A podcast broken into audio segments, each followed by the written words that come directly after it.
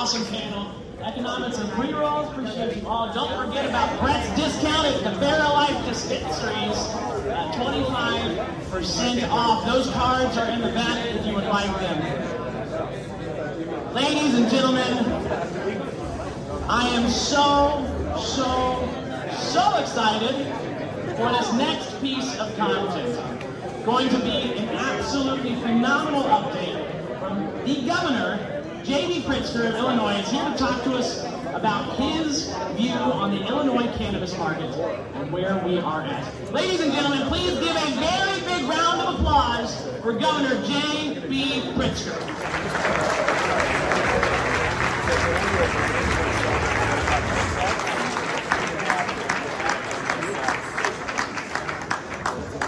Thank you so much. It is great to see everybody here. Uh, how many people from out of town? Oh, yeah, love to see that. Okay, so uh, first of all, make sure you spend a lot of money while you're here. Part of my job as governor. Uh, we have a lot to see. Uh, by the way, we have the best pizza in the world, um, the best steaks in the world. I know I'm going to start to offend people when I go through this. Uh, and some of the best sights that you'll ever see, and I hope you'll get around the city if you haven't already. Um, thank you very much to Elliot and to the team. Thanks for the kind introduction. Uh, good morning to everybody. Uh, welcome to the greatest city in the greatest country in the world. Um, I, I, really couldn't be happier to uh, welcome you to the Benzinga Cannabis Capital Conference. I know there are deals to be made here, and I don't want to hold you up from doing that. Um, and hopefully, there's some learning that goes on along the way. I, if I add to that, that's just a bonus. Um, but I, I, intend instead just to tell you a little bit about what we've gone through here in Illinois and, uh, and what I think maybe some advice along the way about what, uh, what we were able to do that other states might be able to do as well. Um, since 2018, Benzinga, of course, has gathered well entrepreneurs and shareholders and investors alike to to push the cannabis industry forward, and that's been hugely important for our state when we can when we legalized cannabis in uh, 2020. Uh, and as governor of a state, I share the goal of trying to bring investors and businesses together. Uh, building up commerce is part of my job, and introducing a new industry to our state is part of my job, and I'm thrilled to have been able to do that. And I want to just brag a little bit about our legislature and what we were able to do with our uh, legalization effort. Um, we built out the most equitable, accessible, and prosperous cannabis ecosystem in the nation, and it's one that, that helps repair our past harms. That was central to the endeavor. Um, and it also creates a more prosperous future for our communities. And during my first six months in office, I worked closely with the legislators to enact the most equity centric cannabis legislation in the nation. It's called the Cannabis Regulation and Tax Act, and it solidified Illinois' status as the first state to legalize adult use cannabis through legislation. Everybody else before us had done it with a referendum. And that meant that it was a bit of a free for all and a very quick endeavor to try to put together legislation that would help regulate the industries in so many other states. Ours was years in the making by the legislature, very carefully done with a lot of input from the public and, and industry players um, and a lot of listening. And since then, Illinois has become home to some of the largest cannabis companies in the nation, on top of creating more than 30,000 jobs for Illinoisans. Woo! But I know that progress isn't possible without accountability. Um, we couldn't just legalize cannabis and say that our work was done. Uh, we had to address the trauma inflicted by the war on cannabis and the war on drugs more broadly, um, which incarcerated thousands, I mean, countless nonviolent offenders and tore apart families and neighborhoods in the process. So what did we do? We expunged over 800,000 low-level marijuana possession charges. And I personally pardoned tens of thousands of people who had been convicted. Uh, so it's arrests and convictions, over 800,000 people whose lives have been made better. Um, we opened up doors for many Illinoisans, mostly people of color, to finally get a job or to rent an apartment that they were previously denied because of the record, the thing that sat on their record, that check the box that you had to do when you would go apply for a job or uh, an apartment, uh, they no longer need to do. And we're simultaneously taking the revenue from this new industry and we're investing it in the communities that were previously harmed. Through the Restore, Reinvest, and Renew grant program, we've directed cannabis tax revenues in Illinois to community organizations dedicated to civil legal aid, to economic development, to reentry from the criminal justice system, to violence prevention and youth development. And already more than $144 million has gone back into communities that need it most and into hundreds of organizations that push us forward from the Illinois Prison Project to the Westside Justice Center to a Safe Haven Foundation. So many local organizations that have been in need, honestly, have now uh, seen the benefit of this legislation. But that's not all. While in many states, uh, legalization of cannabis has produced a, a multi billion dollar industry that lacks diversity and is dominated by an oligopoly of only corporations and really only high net worth individuals. Here in the land of Lincoln, we're trying to do things differently.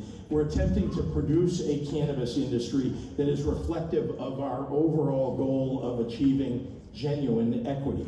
That's why we established the Cannabis Social Equity Program, ensuring that those who've been historically impacted by the war on drugs have the opportunity to take part in and benefit from our cannabis industry from access to financial resources to training programs at our local colleges, our social equity licensees are given the tools that they need to succeed with the goal of transforming lives and improving our cities and our state. And we've made tremendous strides forward with more to do.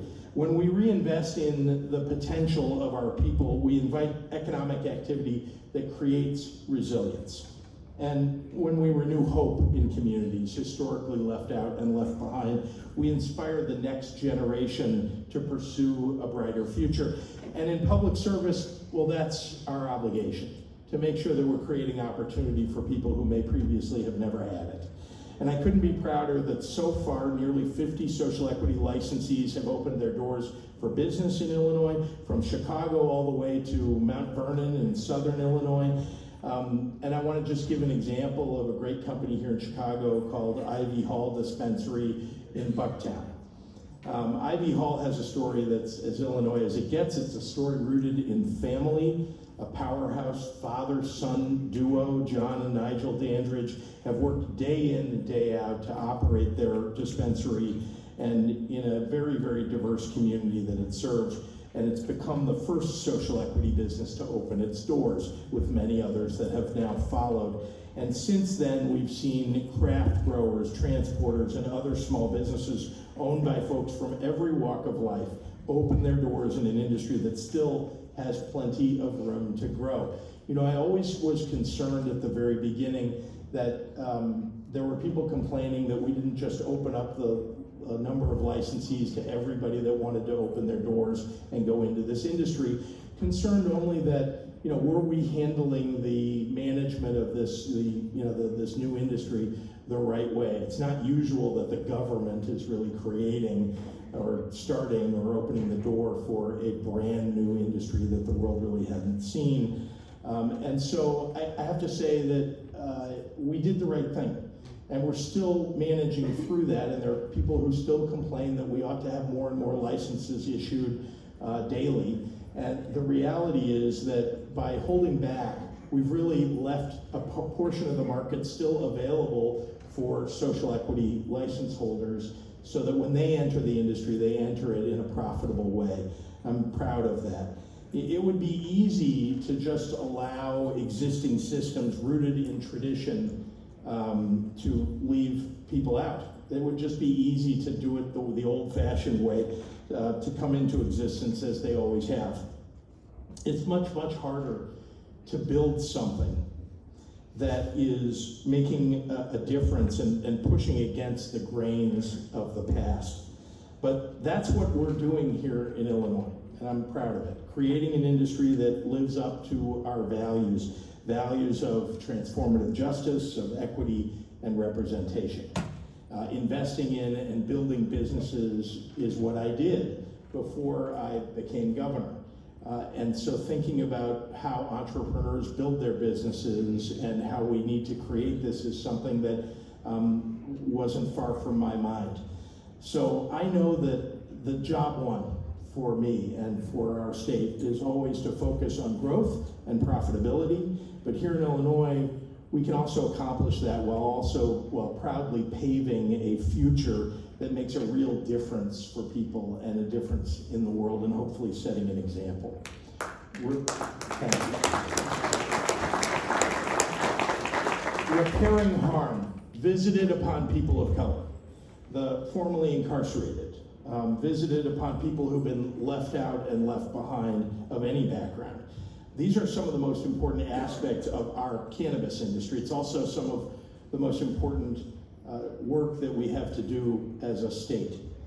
Uh, so let me express my gratitude to those of you who invest in social equity owned businesses who are in need of the, the businesses that are most in need of capital to get up and running. And hopefully, we've created an environment here in Illinois where the opportunity is still great for uh, people who want to enter this industry, again, who've been left out before.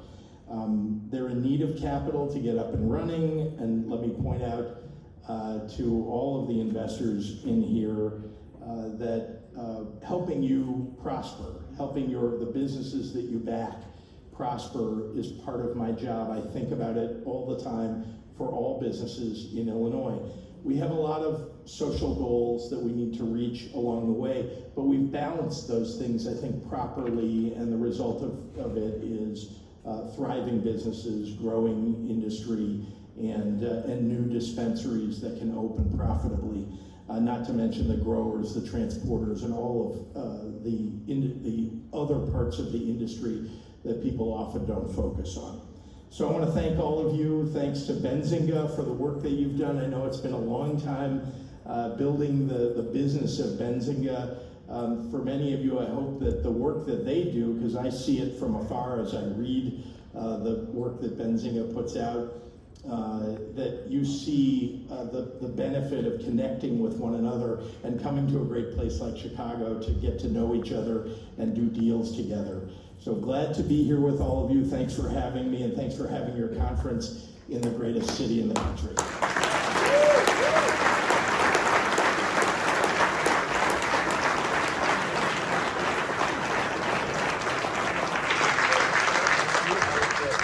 Ladies and gentlemen, keep it going for the governor of Illinois, J.B. Pritzker. Come on, that was awesome. Thank you, everybody, for being here. We are going to keep it rolling. We are going from prospering Illinois businesses and what makes businesses prosper, the people in them. Before we get to our next panel,